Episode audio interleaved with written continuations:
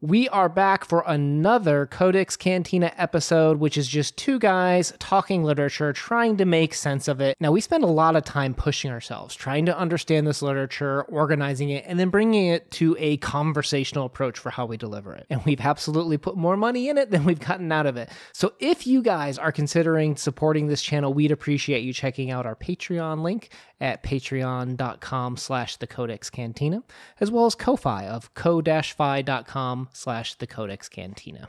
It all helps us in running the show along with commercials guys. So thank you so much. We're going to do a quick commercial break and then we'll get on with the rest of the episode.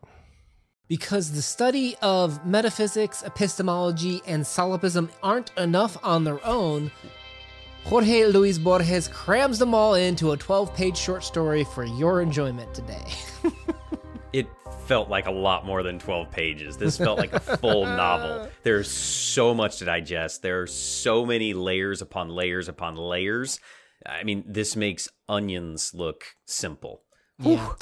Tlön Uqbar Orbis Tertius, or something along those lines, by Jorge Luis Borges, published in 1940 in Sur. What a trip of a story. And let's just say this let's, let's go up front. If your takeaway is like drastically different, or hey, like I had a different view on this, that's okay. Welcome to Borges, where he creates thought experiments, right? And sometimes it's not the answer that matters, it's the question. And maybe the answers you come up with say more about you, or maybe what's just on your mind at that point in time. So, we're going to go through the story today. We're going to break it down and kind of have some discussions about it. But I want to put that, dis- you know, the Borges disclaimer up there, if you will. Of course. I, for one, I think took a little bit of a different takeaway from this particular story, but this one is surreal for sure. Let's move into that plot. What we would call a plot, like what's in the story. But as as we said, which story? this this is the usual Borges where he like uses narrative. He draws you in, he gets you invested, but it's like a launching off point to do this thought experiment, right? So it's going to start off plotty, and then all of a sudden you're like, wait, where are you going with this? so the narrator tells us how he discovered Uqbar about 15, or I'm sorry, five years ago. And he's got to thank the mirror in his country estate and a combination of his encyclopedia. His friend Bioy makes a statement and then he claims that this statement came from Uqbar, this country. Like, doesn't everybody know Uqbar? Come on, I'm talking about Uqbar yeah, here. Of course, I do. You duh. so they're like, okay, hey, hey, get out your encyclopedia. Let's look this up. see, use, use. Nope, no Uqbar, bro. There, there ain't no Uqbar in here, right? So, oh, you've got right, the so, wrong encyclopedia. so his friend goes back to his house, has the same encyclopedia, except it's got four missing pages which so happen to be the Uqbar pages, right? And this is where things kind of get a little bit strange because while most of the contents are kind of boring on Uqbar, it's it's these this thing about their literature referring to fantasy realm realms of Tlön and Mlejnas, but we never really hear about Mlejnas, at least not Maliknas that I've heard of. and that's where we get to part two. And this is really the launching off experiment where we're gonna dive into like these fantasy realms, if you will. So Herbert Ashe was an engineer for the Southern Railway Line, and he had a little plaque to remember him by. Isn't that great? You can see all his photos so of when he visited England. Yeah, great guy, great guy. But he dies, right? One day he dies. Aneurysm, very sad. It was probably the story that killed him. Like he read the story and literally just. but he leaves behind this English language written book uh, of a thousand and one pages, and it's an encyclopedia on Tlön, aka this fake realm, okay, that that Uqbar individuals have made up. And Orbis Tertius, um, I had the feeling it was like an organization that created the book. It's kind of hard to understand, but behind that, but but they're the ones behind this book, like this fictional realm of Tlön, created in Uqbar. Hence the very strange title for those of you that are like, what the heck does that title mean? There are various elements within this group that dispute the facts as they wonder who invented Tlön and whether it was one person or a group of individuals, because much of Tlön's classical culture is based on psychology of the mind. Objects don't exist in discrete space here, and thus they exist out in temporal space. The people uh, also believe in subjective idealism. So put on your big boy pants. We're talking philosophy today, right? Uh, and then we'll walk through that. We'll walk through that. But uh, as a result, Crawl, everything crawl. It, everything is immaterial. It's out of physicality and only in our minds is the main takeaway. Thus, when the doctrine of materialism shows up, everybody is in an uproar. Now, if equality entailed identity, meaning there's more to things than the observable, we have some issues. And we learn that Tlön's geometry is split between visceral, tactile, and since knowledge is universal, there are no authors on Tlön. So that's kind of the thought experiment side of things if, if you're getting lost there. And then there's a, a postscript that kind of talks about how the, the text came to be. So let's jump into some discussion because that's where the meat of this one is, right? This one is definitely a thought experiment. And for me, I think the big standout was that the the physicality and the spiritualness of how uh, Tlön Uqbar is different than I think what Borges is saying is in our reality. Mm-hmm. mm-hmm. It's kind of like um, the laws are. It's like Bizarro World. The laws are inverted on in this Tlön universe in a sense. Uh, but there are people who really are idealists. There are people who are immaterialists, and I can't perfectly represent them, but I will try to talk to it the best that I can. I, I, I don't fully subscribe to that, so I realize I may get some things wrong. But let's start in the before we get to metaphysics, right? Because there's a million things to talk about with this. Let's start with epistemology because I feel like the the beginning's more grounded, and it's even interesting the word choices that Jorge has here because he says the opening line he talks about I owe the discovery of Uqbar. Discovery. What do you mean discovered Uqbar? You just learned about it in the dictionary, but you use the word discover as if it didn't exist until you learned about it. Setting up a lot of what's going to happen. Yeah, a very subtle opening. But already we're playing with what do we know and when is it true or not, right? Because we have this quote where there's this omission of details where Casares says that he had come to dinner at my house that evening and we had lost all track of time in a vast debate over the way one might go about composing a first person novel whose narrator would omit or distort things and engage in all sorts of contradictions. it's like a little mini of this story right there warning you about all the crazy stuff that's about to happen, right? I think that's the rule book to following along this story. But this is where I think maybe we start to disagree on our own interpretations of the story. For me, I took that as that he's starting off his story of taking a little bit of swing at maybe no religion in particular. Um, maybe he is going after a particular religion. I, I don't know. Uh, but that there's a vast debate on how one might go writing the story of, say, a savior of some sort and then changing or distorting things because there are different versions of what takes place in the realm mm. of a hmm. religion. Oh, interesting. Okay. So okay, you have the I different see. books Mark, Matthew, Luke, John. Oh, okay. I thought you were actually going to say like like even just across religions, like how could there be different sources of truth? You're saying even just within like the gospels themselves?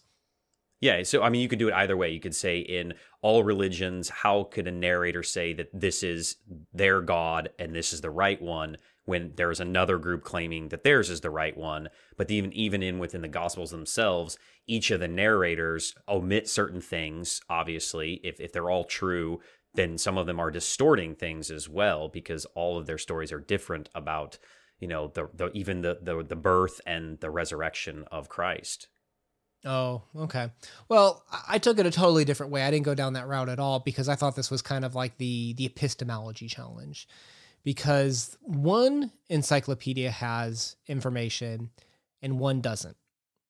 So so not so instead of jumping over to uh, because I don't I don't know how we got to the religion, but I can see like the parallels there. But even just talking about just right. two books, right? Okay. If we're just talking about two encyclopedias, one has four additional pages, one's missing them. Which one's right? Like is is the one with the four pages right because it acknowledges information? Or is because this one doesn't acknowledge it does that mean that it's wrong? Or does that just mean it's not backed up? Like like how do you know what the truth is when it comes to like documentation of of what's happened? And if you don't have another credible source to back up uh, if you don't have a third one to break the tie, then it's choice. Well, here's another thing. Think about Uqbar, right? When we write history, you're a historian, right? You are a legitimately by trade historian. This is and true. What is there not a difference when a, a story can be accredited to a person or an individual point in time truth as opposed to being this nebulous, well, it's out there We've heard this story. Lots of people talk about this story. Like there's a big difference between attributable facts and unattributable facts. And you even see that with like, you know, teachers when they assign classes. Like they teach you when you're first starting, like, okay, this is how you cite. You have to be able to prove it's attributable. And it's good practice, right? It keeps you from being in this nebulous outworld of they say, right? But but you'll notice that what does it mean when this culture doesn't have authors? That they say that there's no one author of this text. It's a group of texts. Is it still the truth then? Or is it, if it's unattributable, how do you know if you can trust it? Yeah, that's the hard part about proving one's thesis in history is you need multiple sources and you also need something that is credible from multiple people. But what if you do have, say, instance, something like Santa Claus, for example? Mm. Lots of different sources, lots of different, um, to use your word, I think you said hearsay. How do you know that one is fact and one is fiction? Where is the line between reality and myth? And that's where in history we have to look at those multiple sources to try to distinguish between that. Well, and hearsay is an important line too, because hearsay is if if you don't have the person making the claim in a court of law show up, then you can just throw it out he said that she said this, right? Like that's you can't use that in a court of law. You actually have to have the attributable truth. You have to have a physical source. And again, we're, we're going to get to the point here, but you'll notice we're ending up at something physical, something of this world, something that you can hold, touch, a source, right? And now we go over to this other world where there's nothing of the world, it's of the mind. And what does that mean for truth in that situation? Which is, I thought, uh, an interesting. I, I guess I'd never. I, I, am not an idealist. I'm not an materialist per se. Uh, I'm kind of in between on those parts. I mean, I'm inconsistent depending on the day. But I've never thought about the challenge to truth and epistemology. Even if you look at some crazy, okay, let's go out in conspiracy world, right? Okay. You've got those people that are like, moon didn't happen. We never landed on the moon. That's all doctored. That's fake. You Photoshop that. Like there's people who legitimately are like 100% set. This is the truth, right? And that's the point in time where they're saying even a physical item, like a picture or documented, like tons of sources of NASA and all these scientists saying this is what's happened, it's all fake. One way I think you could think about the truth is that is that something that's tangible? And in this case, we're saying that it is because of the encyclopedias, but we are almost led to believe that Tlön Uqbar is a mythical place, that it's not real. And that even in the story, some of the people that are creating it aren't real either, that they're made up characters. And I think that, again, for me, I took this, that religious route of that it, it comes back to, well, it, it's faith. I, I have to believe in something that I can't see. Uh, I can see the moon. Um, they told me people go up there, so I'm going to believe them. And they say they have tangible proof that they have moon rocks. Uh, so why wouldn't I believe that? Is kind of how it comes back to that idea of truth. You can moonate it, right? Because they said they don't have like physical objects like moon, but you have to moonate. You're moonating, right? So am I love aiding my wife? Am I lust aiding my wife? Like I thought that was kind of interesting, but but you bring up an interesting point because uh, when it comes to physicality, there's one of my one of my favorite philosophers is Wittgenstein, a newer love for me actually, but uh, he's got this experiment we call the beetle in the box. Have you heard about it? I think you've told me about this before. So this is his argument is that language and we we've well we've talked about similar things with Clarice Lispector where language is imperfect and language isn't of itself a thing. Language is a facsimile of a thought, right? we have a thought and it's translated into this impure language that attempts to have a, a, a conveyance, a way of communicating information to another person. Yeah, correct. So his idea is the beetle in the box is let's pretend you got 10 people sitting around. You all got a box. You can open it up and you can look at this little beetle in there. Look, look at that little guy. Look at that. Uh, uh, hey, Crypto, what's your beetle look like? He is purple. Okay, well, mine's purple too. How many legs does yours have? One, two, three, four, five, six, seven, eight. Maybe. Oh. Maybe it's a spider. Oh, I yeah, I've got eight legs too. Do do you have antennae? Two. How big is your beetle? Uh, about yay big. I think we have the same beetle. Mine mine looks exactly the same. Cool. So here's the thing though. You will never be able to see my beetle. No matter how long you go about describing it, okay? We can have very similar ones. Maybe they're slightly different in some way that we're unway to convey. Like we could sit here for an hour trying to describe this and you'd think you'd get there, but we're never able to fully picture each other's beetle. Imagine if this were human beings. Does yours have two legs? Yeah. Does it have two arms? Yeah. How long is its hair? Like we could do silly comparisons like that. but could you ever really describe my face so perfectly to someone? They'd know exactly what I look like. I could never describe something so handsome. And if, oh, so I think even when you look at sketch artists, it's amazing. Even when they get kind of close, you're like, oh wow, that's actually kind of interesting. But it's not. It's not a lifelike photo. It's not a photo. It's it's not the real person. And that's kind of the argument of knowledge and this this this usage of language to translate thoughts. So when we go to this Tlön and everything is of the mind, I think it's kind of interesting to think about how imperfect language is and the usage of facsimiles, right? Because they talk about facsimiles and like how things are, you know, copied or put in in these letters that are sent across. You know, you had the the the word for cowboy, the gaucho, that is pronounced differently in Uruguayan, or how some books even like they look the same, but there's a difference of four pages. You have a lot of talks about the truth and copies of it and facsimiles of it and reproductions of it. And isn't that everything about how language works too? About language are copies of thoughts and how imperfect it is. so did a lot of this language make you mad? As I know you sometimes are like, ah, the the, the language isn't conveying it correctly. And I, I sometimes, because I don't speak Portuguese or read Portuguese, I felt like a lot of this was made up. Like these are not real words that, that he's using for this fictional place, these fictional words, because the Talonians, I guess you could call them, don't have nouns. That's very weird to have a society based all around subjectivity. Well, Borges wrote in Spanish, so oh, okay, to, to not, an extent, not Portuguese. Yeah, yeah. So to an extent, I, I, but I get your point. Um, think of it this way. Let's put it a different way. Your wife says to you, "Do these jeans make my butt look big?" what is she yes. saying? What is she? say- What is she saying?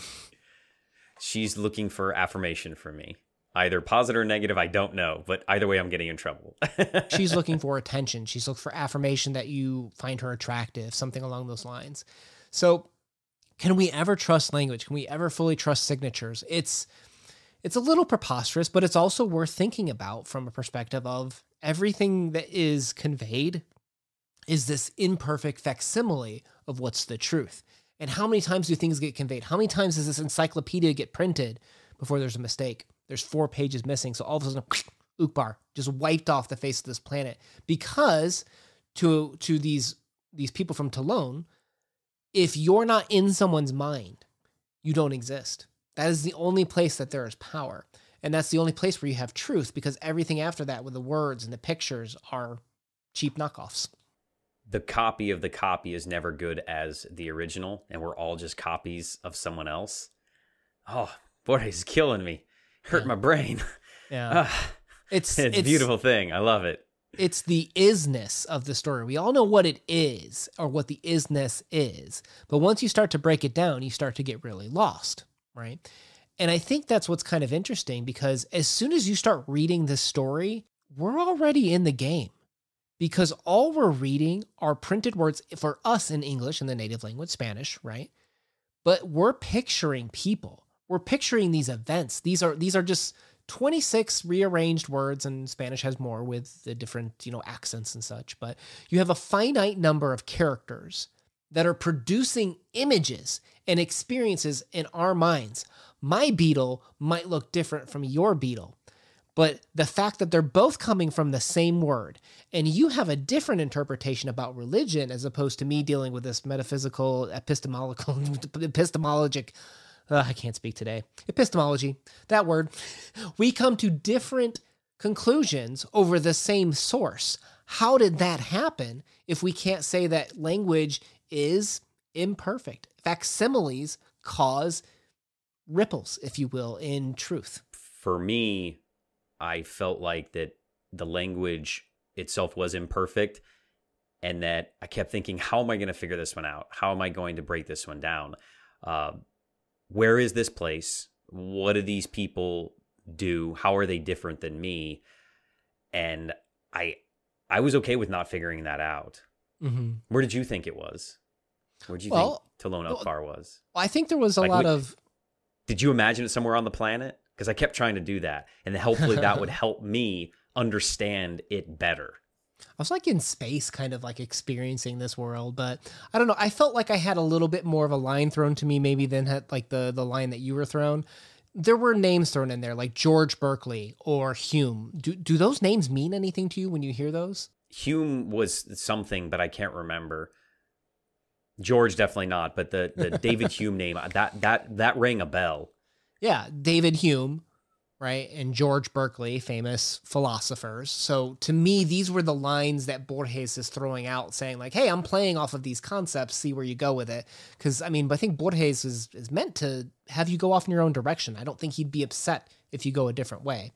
But George Berkeley is basically kind of like this idealist, right? Now, I'll give you the, the definition of idealism any of various systems of thought in which the objects of knowledge are held to be in some way dependent on the activity of the mind, aka immaterialism, right? The people of Tlön, where if you if you remember, they said all the, the disciplines on Tlön, like, you know, doctors, mathematics, all made up, physics, screw mathematics.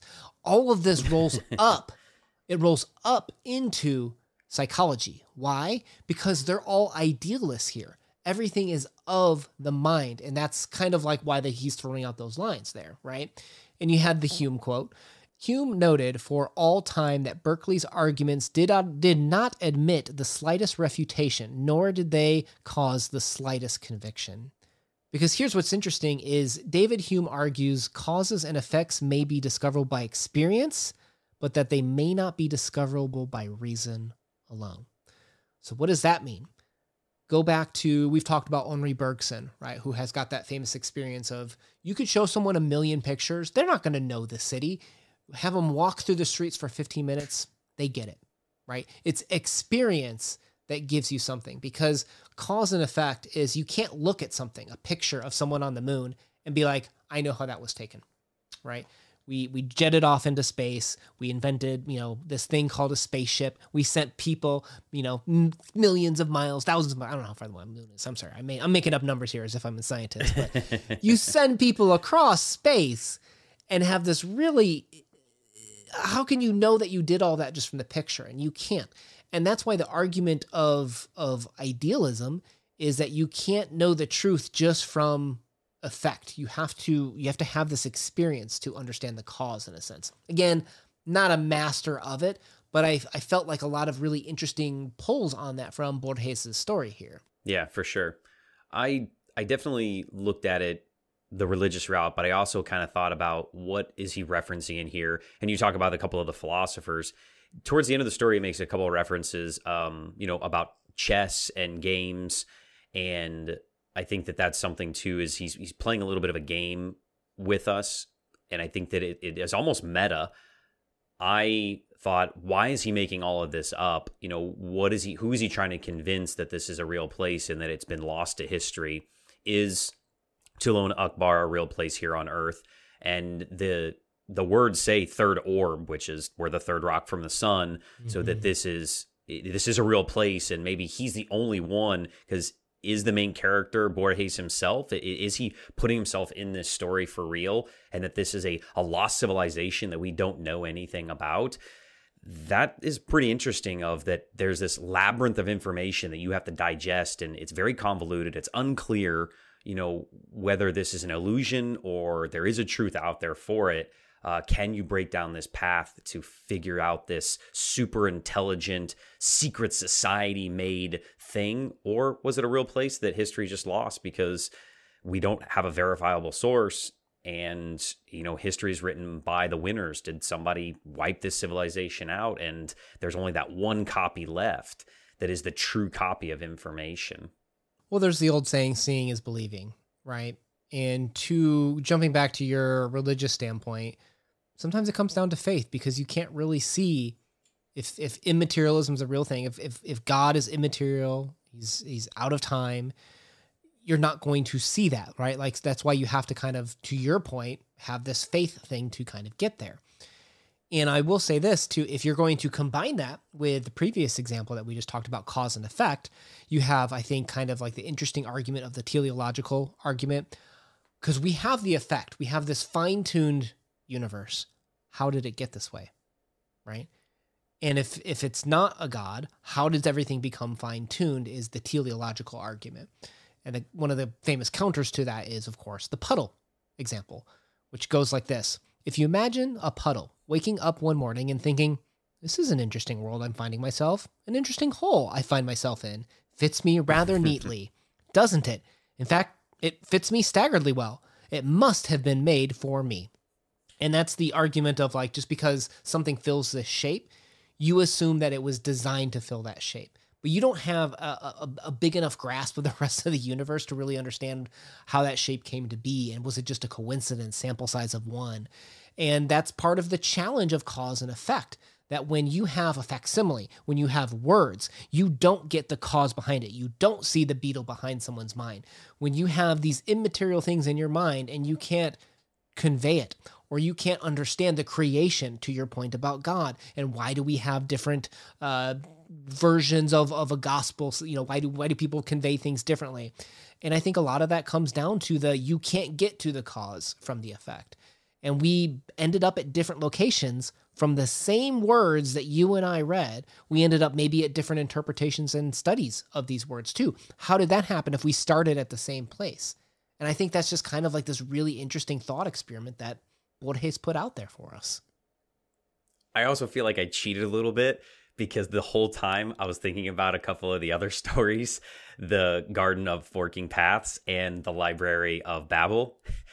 I felt like those just fit so well with this story and could be intertwined as almost like a little trilogy of thinking, okay, so we have space, time, this imaginary place, maybe real place, and then the Library of Babel thrown in there in the mix of having all the knowledge in one place. Did they know that this place exists or not? And I'm just like, oh, so maybe I had a little bit, a few more words than you because my brain kept going back to those other, uh, you know, Borges stories too. Well, there's so. nothing wrong with that. There's nothing wrong with that. I don't think there's when people say you're wrong about something, it just it just really it sounds so weird to me because like this is my interpretation. This is what I took away from it. There are whoops, there are factual things that you can do wrong. Like you can misread a sentence, right? You can not understand the meaning of something behind something when it has an actual factual meaning. But that doesn't take away the experience someone have of being a good experience or thinking about something that meant something to them. That can still be a truth whether it's based on something that's true or something that's untrue or like like you misread something or didn't understand something. That's what's so interesting about literature is whether you made a mistake in that starting point i don't know if it really matters. What matters is kind of exploring of well why did i have these views of these metaphysical problems? Why did you have these questions about uh, you know the the idea of faith being of the mind and something you have to assume? I think those are things that tell us a lot more about ourselves than the text itself. And that's way more valuable than trying to argue over what Borges intended. And that's kind of the whole point of our channel, right? Get people talking about books more often, more short stories, and these things to find more out about ourselves. So, as my friend Crypto mentioned, there are playlists down below where you can check out our other Borges talks where we were equally confused and probably rambled and were just like, hey, this is awesome. I, I don't know why. It was awesome. All right, guys. My name is Una. We appreciate it. Hit that subscribe button. We post videos every Monday and Thursday. Peace out. Peace.